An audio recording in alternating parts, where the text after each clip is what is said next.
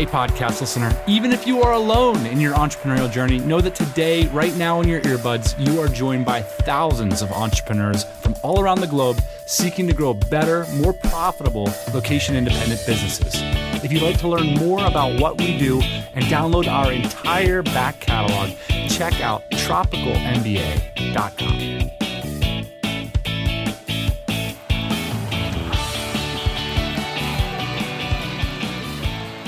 Happy Thursday morning, everybody. Welcome back to the podcast. And one of the themes we just hit on all the time around here is agencies. Essentially, what's the end game for agencies? And then a lot of product entrepreneurs or software entrepreneurs end up spinning up agencies as sort of backup plans or complementary businesses. And I think they're fascinating in the way that they can sort of lead to unexpected outcomes. And today's episode is a lot more than just that, but it's also a case study in where agencies can lead you.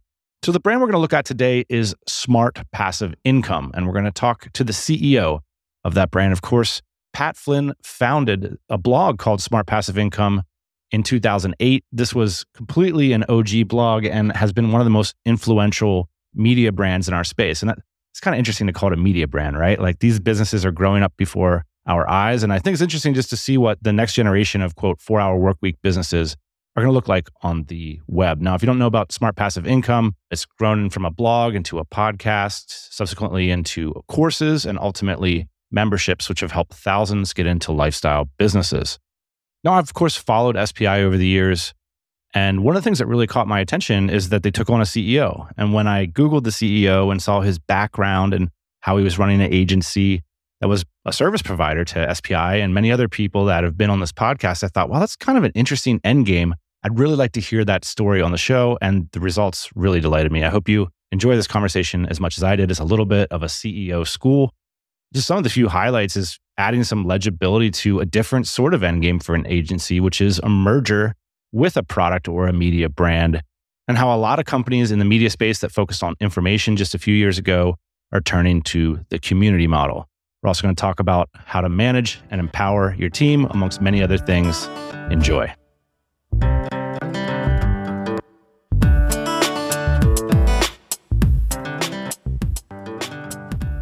I'm Matt Gartland. I am the CEO these days of SPI Media uh, with my good friend Pat Flynn. We've been growing a lot over the last several years, and uh, it's a big mission now in terms of what we're going after in terms of you know community for online entrepreneurs. So what I do is I help make the business run. It's kind of a fun way of saying it, but like Pat's still kind of party in the front, and I'm the business in the back, and it works. I think most of us are familiar with the Smart Passive Income podcast. Yes. And I don't think we really understand like sort of the scope of the business. I appreciate that, Dan, because it has evolved a, a, ton for folks that do know of and, and the podcast specifically. They might know that earlier in the business's like life cycle, its history, is that it was largely an affiliate marketing kind of based business model.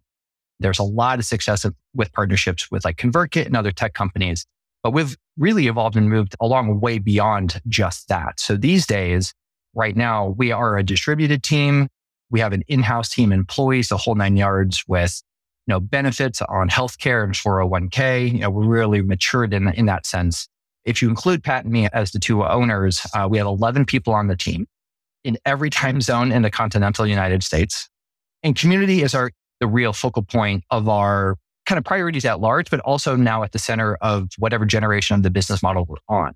So we're very much about having more direct relationships with our ultimate customers and building into membership based experiences. And the biggest one right now, uh, we call the all access pass. We can come maybe back around to it. Yeah, I'd like to hear about like some of your favorite or best revenue streams. Oh, sure. Yeah. Do you guys talk about revenue or any kind of pointers about business success publicly? Yeah, you know, we're I'd say around like two million um, to be a little bit broad there in terms sure. of our net growth. Your gross sales are around two million. Yes, right. Okay, uh, and it's been transforming in terms of like then the individual revenue streams underneath the hood, if you will. Where again, if you rewound the clock three four years, it would have been online core sales, like individual core sales, as a primary revenue driver. That one individual stream. And we've been deliberately changing and evolving the composition of the revenue still with growth in mind, you know, at a gross level based on just how we want to grow the business, how we're seeing macro trends, how we're seeing just like the creator economy space evolving in general. What are those trends though? Is it like you're worried about courses not being as effective in the future because they're easier to create? Or what are some of those trends that would have Yeah. you focus more towards community?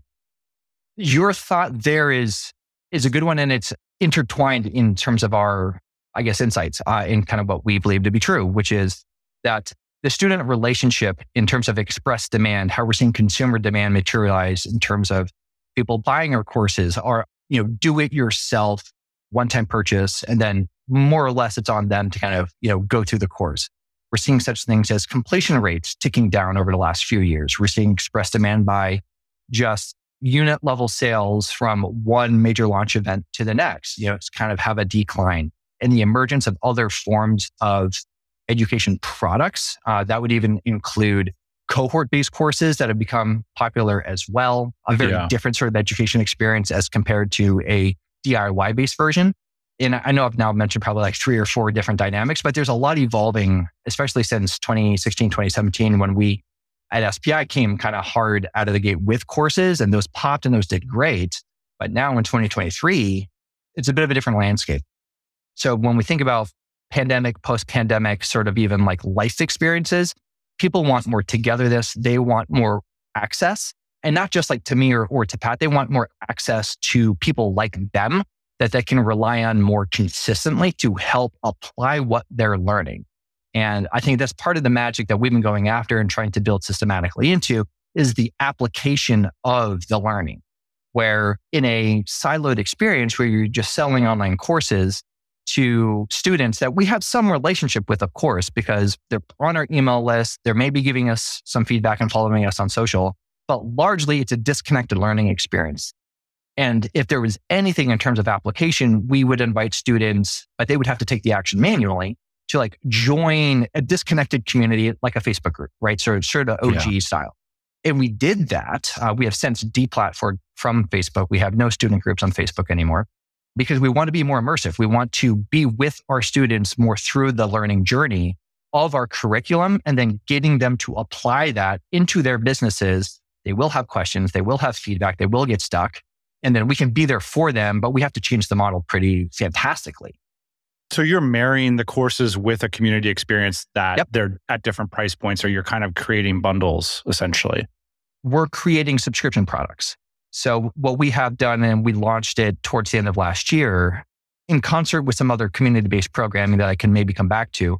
But our real flagship hero SKU, if you want to use that language from like the e-commerce world or wedge product. I was going to say, I want to hear the specs of your best community subscription product. Yeah, the specs. It is a subscription-based product we're building into MRR for us on the business side. It's pegged on a $59 a month price point with quarterly and annual payment options. And it is a beautiful marriage, uh, a synthesis truly of our education courses, all of them as a catalog. You join our learning ecosystem and you get access to all of them. Wow. Day one, I walk in and I can dig into anything. Yep. So you get access to the catalog.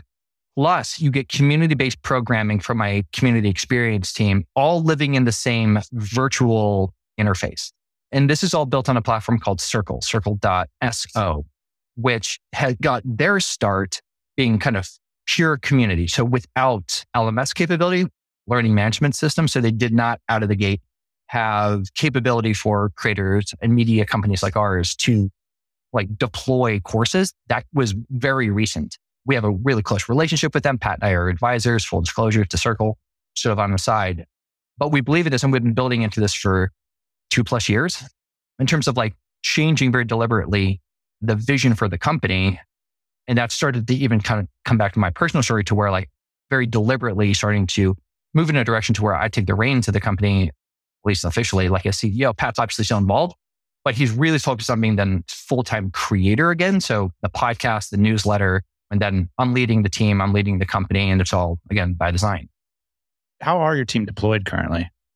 Our community team is three people, a director and, and two community managers. It's not that it's new, but it's gaining more awareness kind of in a general market of like, what is a good community professional?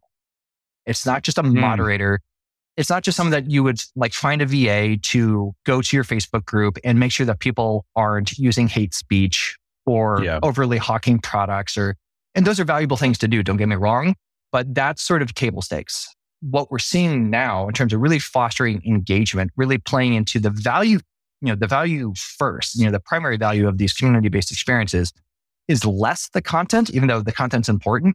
It's more the network, the network of the people, the peer to peer interactions, the habits and experiences that you would ritualize within these community based experiences you need good people to be able to facilitate and foster those sorts of connections and experiences more than just, again, like a VA that you would hire to like moderate. What are some of the good rituals or things that work, seem to be working? Celebrating wins on a regular cadence, you know, prompting people in the community to take action and then share back in through the language of like, you know, what are your small wins that's building upon either say curriculum that we have or their declared intentions for as entrepreneurs, at least in our space. Like, what are you trying to build towards? You know, and so a common refrain and a common journey of at least our kind of target customer and students that are, you know, very classically, but it's still a very noble dream to have, which is to build a replacement job to their nine to five that they have right now. So, so they're 10K a month. To, right. 10K a month or, you know, just, you know, a hundred grand, you know, six figures a year. We're still serving a lot of people that are in that phase of their journey. So like, how are you making progress, like real actual progress toward, you know, for them, that objective, right? You know, for them, if that's true for them. Being able to design and host virtual experiences. So almost like an event programming person, or at least those skills to, you know, through Zoom or more immersion platforms like Butter, which is a lot of fun. There's a lot of like cool interactive capability in butter.us if people want to check that out. So like these are the sorts of things that my community team does on the day to day that again from the outside maybe folks wouldn't necessarily they, so they do know. things daily that's interesting so it's not like a monthly cadence do you share how many people are in the, this particular community ballpark yep so the all access pass specifically which is our again hero product we have a click or two over 400 members already that is brand spanking new more or less that's awesome we do have some other communities. The first one out of the gate, sort of in almost like a Tesla style, like, you know, Tesla first came out with their Roadster, right? Like the super fast car, right? Yeah. Our first community that we launched over two years ago, now closer to two and a half years, is called SPI Pro. This is more advanced for like the more advanced entrepreneur that's already full time or likely close to that mark. They have different needs, different questions. It's just, you know, they're at a different point on that entrepreneurial journey. It's supposed to be more about networking, about peer to peer questions and engagement. We run select masterminds that, again, my community team facilitates, fosters, plays matchmaker, all those sorts of you know skills. That's SPI Pro. So that community, where are we at with that one? Probably close to 600 now, folks. So, and if you look then across all of it, so SPI Pro plus All Access Pass, and we even have one more, which is our learner community. That's for folks that are just even today here in 2023 hearing about and potentially getting interested in what is online entrepreneurship. So there's definitely still a pretty significant market segment of folks that have that question that are in that spot, right? That are pure beginners. We want to have a very carefully calibrated community for them because we want them to feel like, Hey, this is for me. I'm really at the beginning versus if we pump those people or marketed those people into SPI Pro, it's going to be a misfit on both sides. Why did you go down versus up first? we went up first because we just felt that we wanted to really, it's not per se a value judgment on any one person, but you know, the whole notion of like the Kevin Kelly 1000 True Fans classic from kind of, uh, especially even like the tech community. I think that came out yeah. like 1999 or something. He first published it. So we really wanted to kind of target those, you know, 1000 True Fans, you know, folks that have been with us for the longest period of time, probably in terms of like SPI's history that have a relationship with us in some capacity because they've been listening to the podcast or on our email list for five, six, seven years and deliver something really special for them first that was really kind of targeted to where they were likely at in an average sense, you know, in terms of their journey. It is also a higher price point. So that, you know, from a revenue business standpoint, like just in terms of yield, that was a part of the calibration. But yeah, so we started there. And then uh, the second one that we launched was the learner community because we had success here. People starting to hear about Pro where we're like, yeah, but this doesn't, this community again might not feel right for me. I'm not, I'm not there yet. Right. right. Where they do apply and they get rejected, not because we don't love them, but because it's like, Hey, like based on our application, like we can tell you like, look, we'd love to have you in pro one day, but we can tell that you're not yet ready for that. But we didn't have another thing to offer them, like at least initially. Right. So we wanted to build that thing and I'll be able to offer them that thing that like if they don't pass the application because maybe certain data points and responses suggest that they're more at that beginner phase, it's like, hey, we'd love for you to now consider the learner community instead. We feel this is a better fit for you right now. So that's why we did learner. Makes sense. And then kind of step three, again, more recently is to try to fill the delta in between and offer a more integrated experience where it's not pure community, it's community plus the curriculum and then we do other things within All Access Pass from a curriculum standpoint that we call pathways, where say you're interested in podcasting to one of our bigger verticals still. We have several education products, most notably Pat's Up podcasting course, but we have others. So we have deliberate, like do this course first, do this course second, download these resources, do this homework, and then we can facilitate to the community on circle those sorts of collaborations sort of outside the classroom, if you will.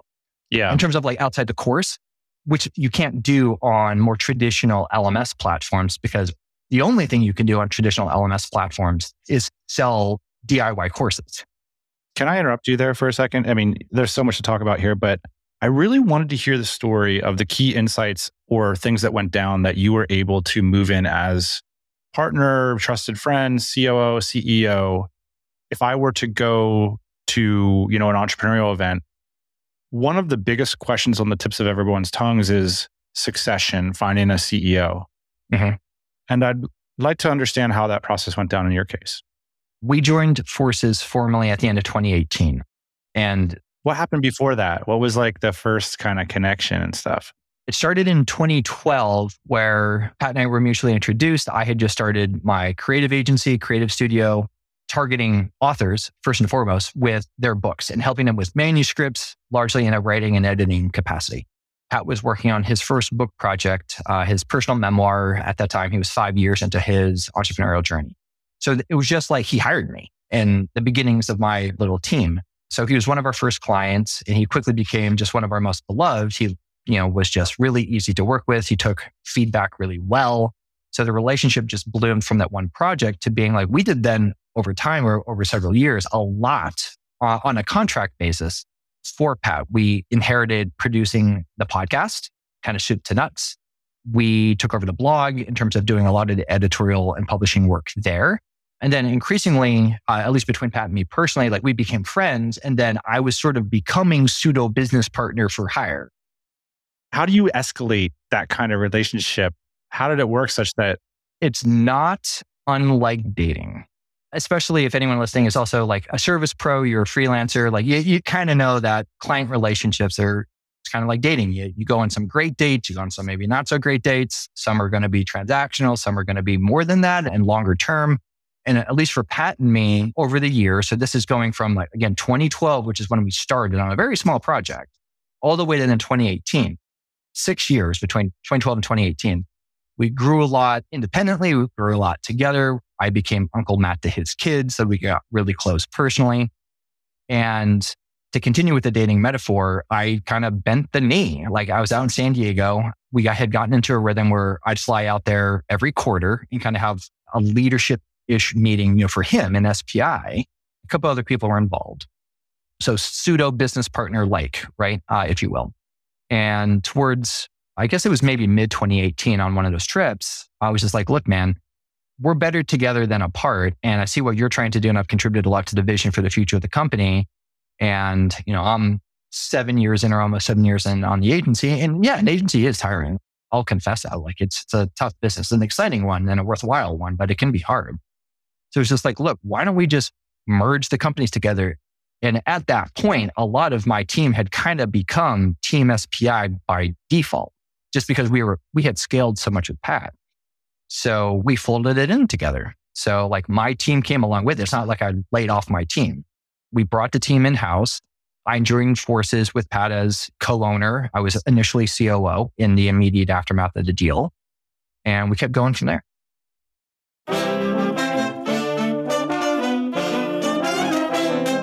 As founders of remote companies, we all face hiring challenges, like hiring today instead of next week or next quarter, scaling our teams quickly, and even just defining what we want in a candidate where to find them, how much to pay them, and how to recruit them. There's a lot of questions. Hiring's complicated, but it doesn't need to be with remotefirstrecruiting.com. It's a service from our team where we help founders like you solve these hiring hangups. Even if you're not hiring today, you got to take advantage of our 15 minute free strategy call. It's with our senior recruiter, Greg Valentine. He's not a sales guy, he's a senior recruiter, industry expert, and he's helped place hundreds of remote candidates in companies just like yours. He can discuss with you the patterns we're seeing in the marketplace, share with you case studies, and talk about how you can build a rock solid hiring strategy. Hiring doesn't need to be hard. Let our team do the heavy lifting. TMBA listeners, take advantage of this strategy call. It's a simple way to grow a better business. So head on over to our site, remotefirstrecruiting.com, where we believe hiring the right talent is the best way to grow a great remote business. Schedule a call with our team today at remotefirstrecruiting.com.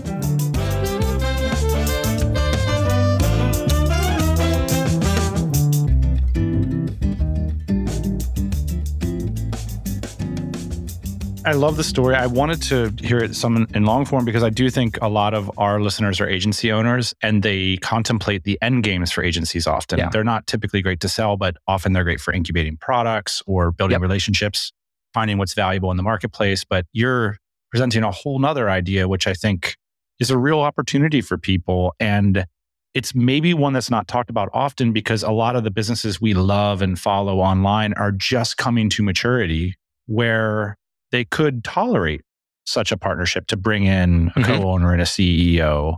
A lot of our businesses were much smaller five years ago, you know, and now it's like, hey, we need adults in the room, so to speak. I'm curious about two things. What were the things that like you brought to the table that like Pat was like, oh, Matt really knows this stuff. And then how do you parlay that into like an equity conversation? There's no roadmap for how to negotiate these kinds of once in a lifetime deals. Yeah, great questions. So I think on the front end, the first question, operations would be the first thing to maybe just kind of summarize and, and say that. If anyone has read Gino Wickman's work, which is really good, he has several books. Uh, there's one called Rocket Fuel that talks about, in his terms or his language, visionary versus integrator. It's a very good book. It's a very good I book. I just finished it last week. Yeah. It's a bit reductive if people don't actually read the book. Like there's a lot more going on than just what I just summarized. so read the book. I very frankly think of myself as both that. And the book does allow for weirdos like me, I think that are kind of a blend of both capabilities and mindsets, you know, visionary plus integrator. But in the immediate uh, ness of the deal and the relationship at that point, it was, you know, absolutely a visionary. He's fantastic. That probably goes without saying. And I'm not suggesting he's not an integrator. I would in fact argue that he's also a weirdo that is both. Like he is phenomenal with podcasting software, hardware, gear. Like he is an integrator Right. in, in different dimensions. To interrupt and clarify, we would talk about an integrator is essentially a, a head of operations, COO. Yeah. Okay. So a very process oriented person, a very like data probably centric individual, someone that knows how to you know, scale. So at least for me, that was also team. How do you lead a team? How do you build a team? How do you develop a team's performance? So performance management. How do you think about a P&L? I'm um, not suggesting that Pat doesn't know what a P&L is, but like really good at finance, kind of all things finance, including P&L construction and management, budgets, revenue forecasting and modeling, scenario building, all of these things, right? And not maybe every integrator is great at finance. That's kind of where like read the book and there's adaptations Right. to like the notion. But those were the immediate strengths and the complementary capabilities, at least in the business sense, that I provided in addition to Pat. So it was a great yin and yang sort of combination. When we consummated the deal, so to speak, right? And this, I'll come to question two here around like equity and ownership stuff. But there was trust and there was rapport and there was already proof because we'd been working collaboratively and pretty in, in an integrated way over the years. He knew my strengths. I knew his strengths. We had done that dating for so long that like when I bent the knee again, so to speak, like we just knew it was the right fit. We really did. In terms of the, you know, ownership structure, you're right that there isn't like a roadmap or a singular way of doing it. You can look at P&Ls, you can extrapolate enterprise value. There's things you can kind of leverage from, you know, the tech community where there's probably more accessible benchmarks, but this isn't tech. So, I mean, I don't know if I even remember exactly the math that we did do. I did the math. So it ended up in a 70 30 you know, relationship 70 to Pat, 30 to me. Is that kind of uh, like felt good? You put your thumb in the stew and you're like, man, Pat really built this thing? Or is there more of a methodology behind it than that? It was both. I would say it was both like quantitative and qualitative. There was a quantification to where the SPI business with that, its revenue streams, its historicals. T12 is pretty common to like look at. So trailing 12 in terms of gross revenue. Certainly you look at EBITDA in terms of earnings, you know, bottom line. And then like the SPI business is like fundamentally a different business than an agency. Like, yes, I have financials. Yes, I have my own T12 and I have my own earnings, but you know, fundamentally different. SPI is selling media based products that are some degree infinitely scalable. Uh, an agency is not by itself infinitely scalable. So like then that's sort of where it can, becomes a little bit more qualitative and how you want to marry up the numbers. So you're bringing in a lot of costs to the deal with your staff, but what about your revenue, your other clients and stuff like that? I mean, a lot of that you probably dropped to the floor. How did that work out? Yeah, that's not at all wrong because we didn't bring any service work. So we did not pull through any clients. We did right by as many clients as we could in terms of advance notice, in terms of brokering very warm handoffs to other folks that we knew, either other agencies or freelancers based on whatever the situation was. You know, we didn't want to leave our clients stranded. It's a mix of like, yo, I'm giving up this opportunity. So you should pay me in paper, like equity a little bit for the fact that I'm moving, like leaving an yeah. opportunity. Yeah. Well, that's classic opportunity cost analysis or risk analysis, kind of maybe right. Similar but different in the intersect kind of modes of thinking. It's interesting. It's powerful that you have that business as part of leverage in a deal like that, though. I hadn't considered that going into yeah. it. That's cool. Another way of, I guess, considering, and then again, you can begin to run scenarios involving numbers, and therefore you can get some quantification is like, yes, there's like an expansive cost center coming in, but Pat was paying us not insignificant dollars to begin with. So there's yeah. the efficiency of the dollars, right? So no longer is Pat paying agency rates or SPI is paying agency rates. You get at cost rates. So you get a cost savings, at least at a unit level based on that alone. And then you get full time focus and expansive capacity where we can then produce more. We can produce more for SPI. We can do more courses. We can get more podcast episodes out there. We can do XYZ other things, right? So there's totally. the ability to then grow on the SPI side, arguably faster now that the team is 100% devoted to just SPI.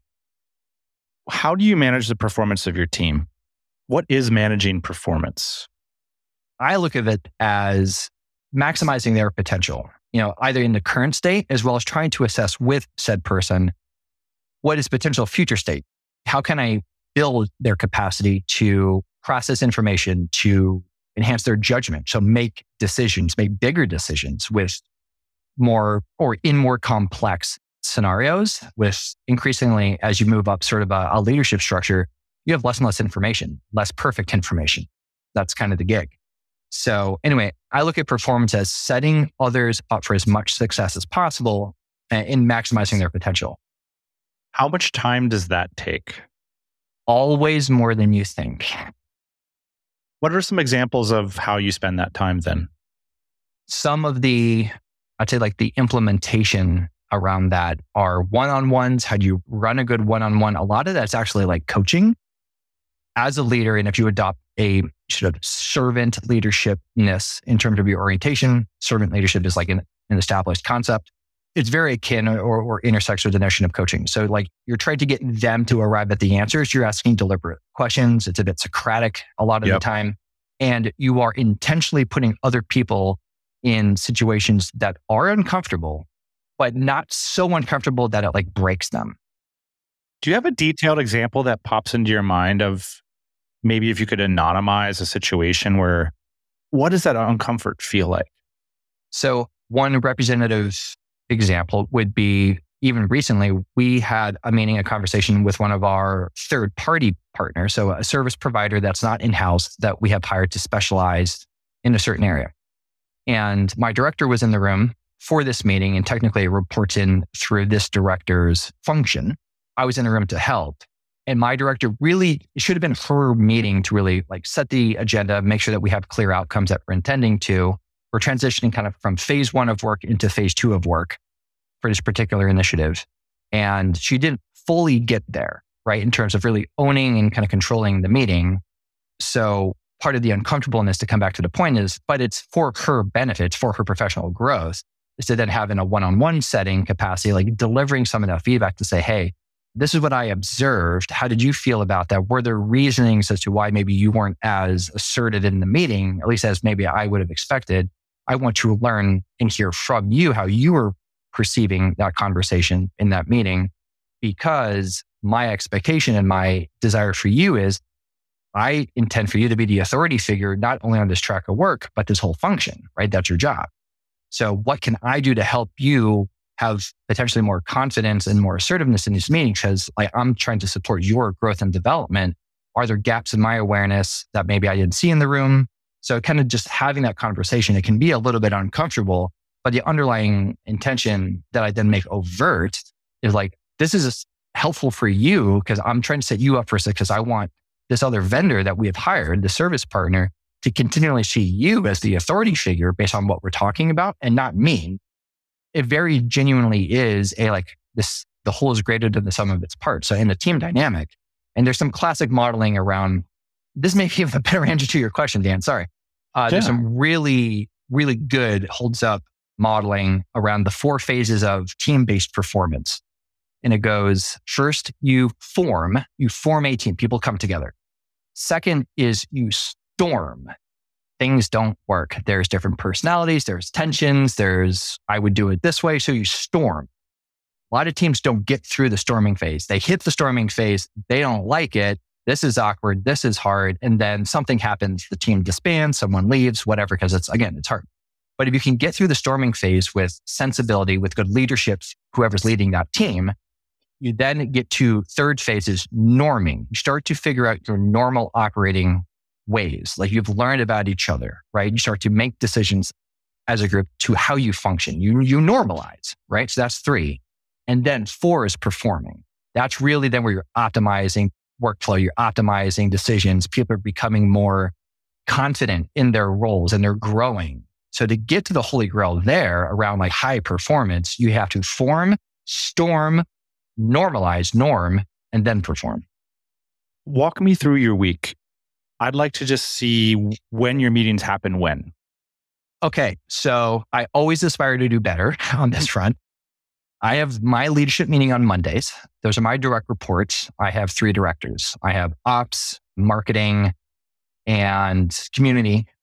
We align on their priorities for the week, as short a list as possible that should align to that quarter's OKRs. OKRs is one of several well established goal setting frameworks. O stands for objective, KRs stands for key results. Key results are analogous to just goals.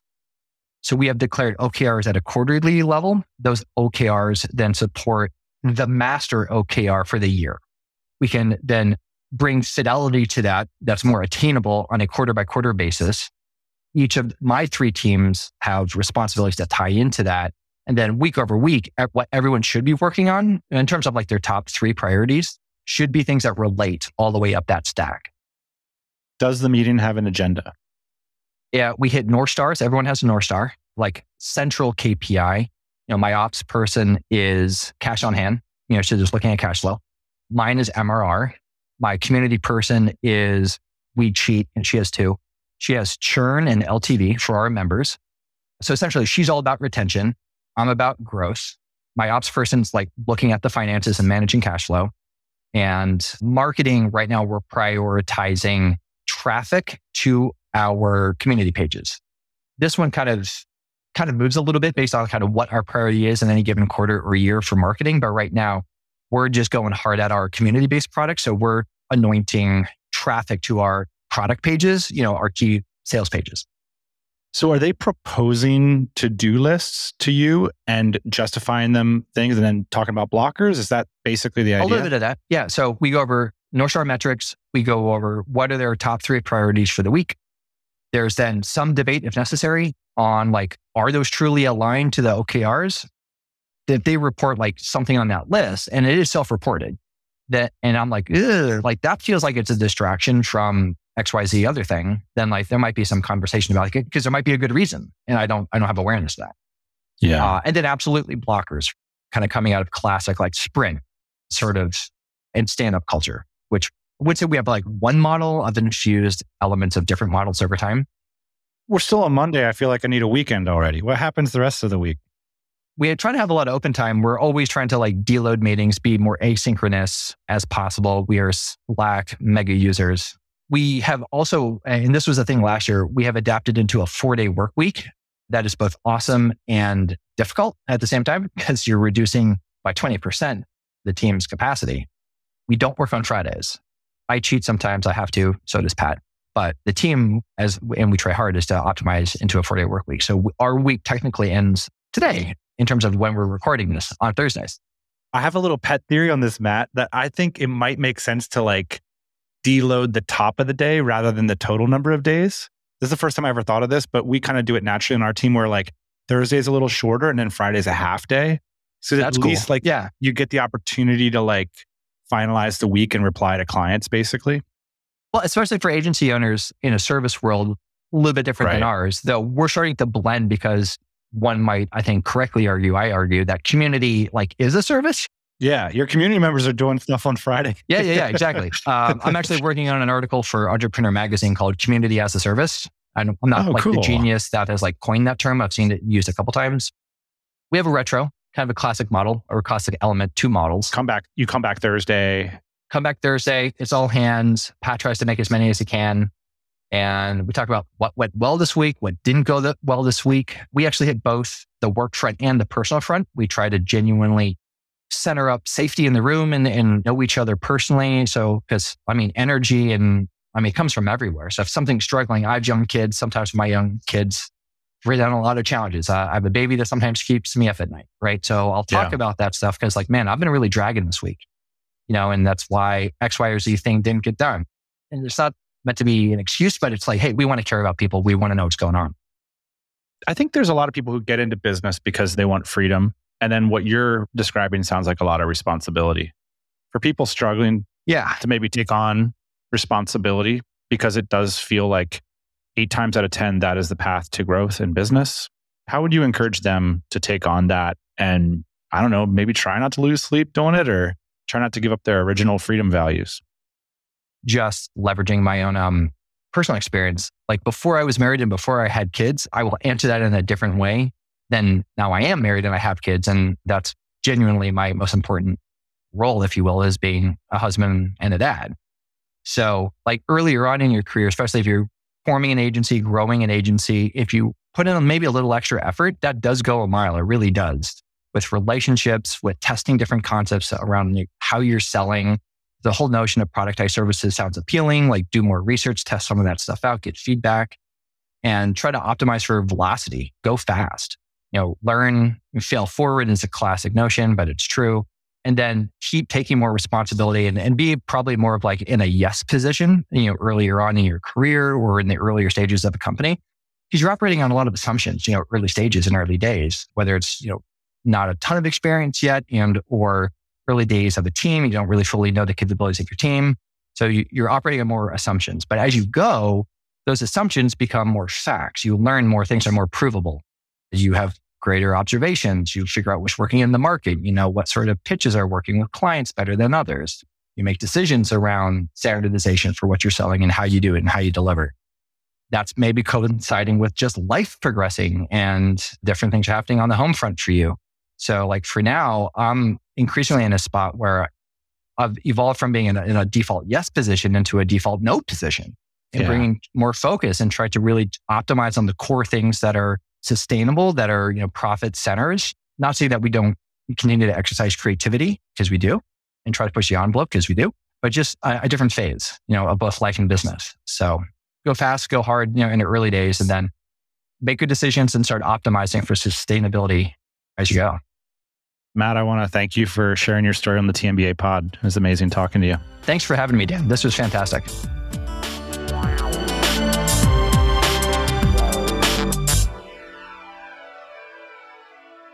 Just want to give a big shout out to Matt for coming by the TMBA pod. You can see everything he's up to over at smartpassiveincome.com. We'd love to hear your thoughts about the topics discussed in this episode or anything you want to hear coming down the pike. In fact, Got a pretty big mailbag episode coming up very shortly. way to get involved is dan at tropicalmba.com. That's it for this week. We'll see you next Thursday morning. Hey, thanks for listening to the Tropical MBA podcast. You can go to tropicalmba.com, get access to hundreds of back episodes and all kinds of other goodies. Load up your iPod. That is the cheapest way to fly business class on your next international flight. We will see you next Thursday morning, 8 a.m. Eastern Standard Time.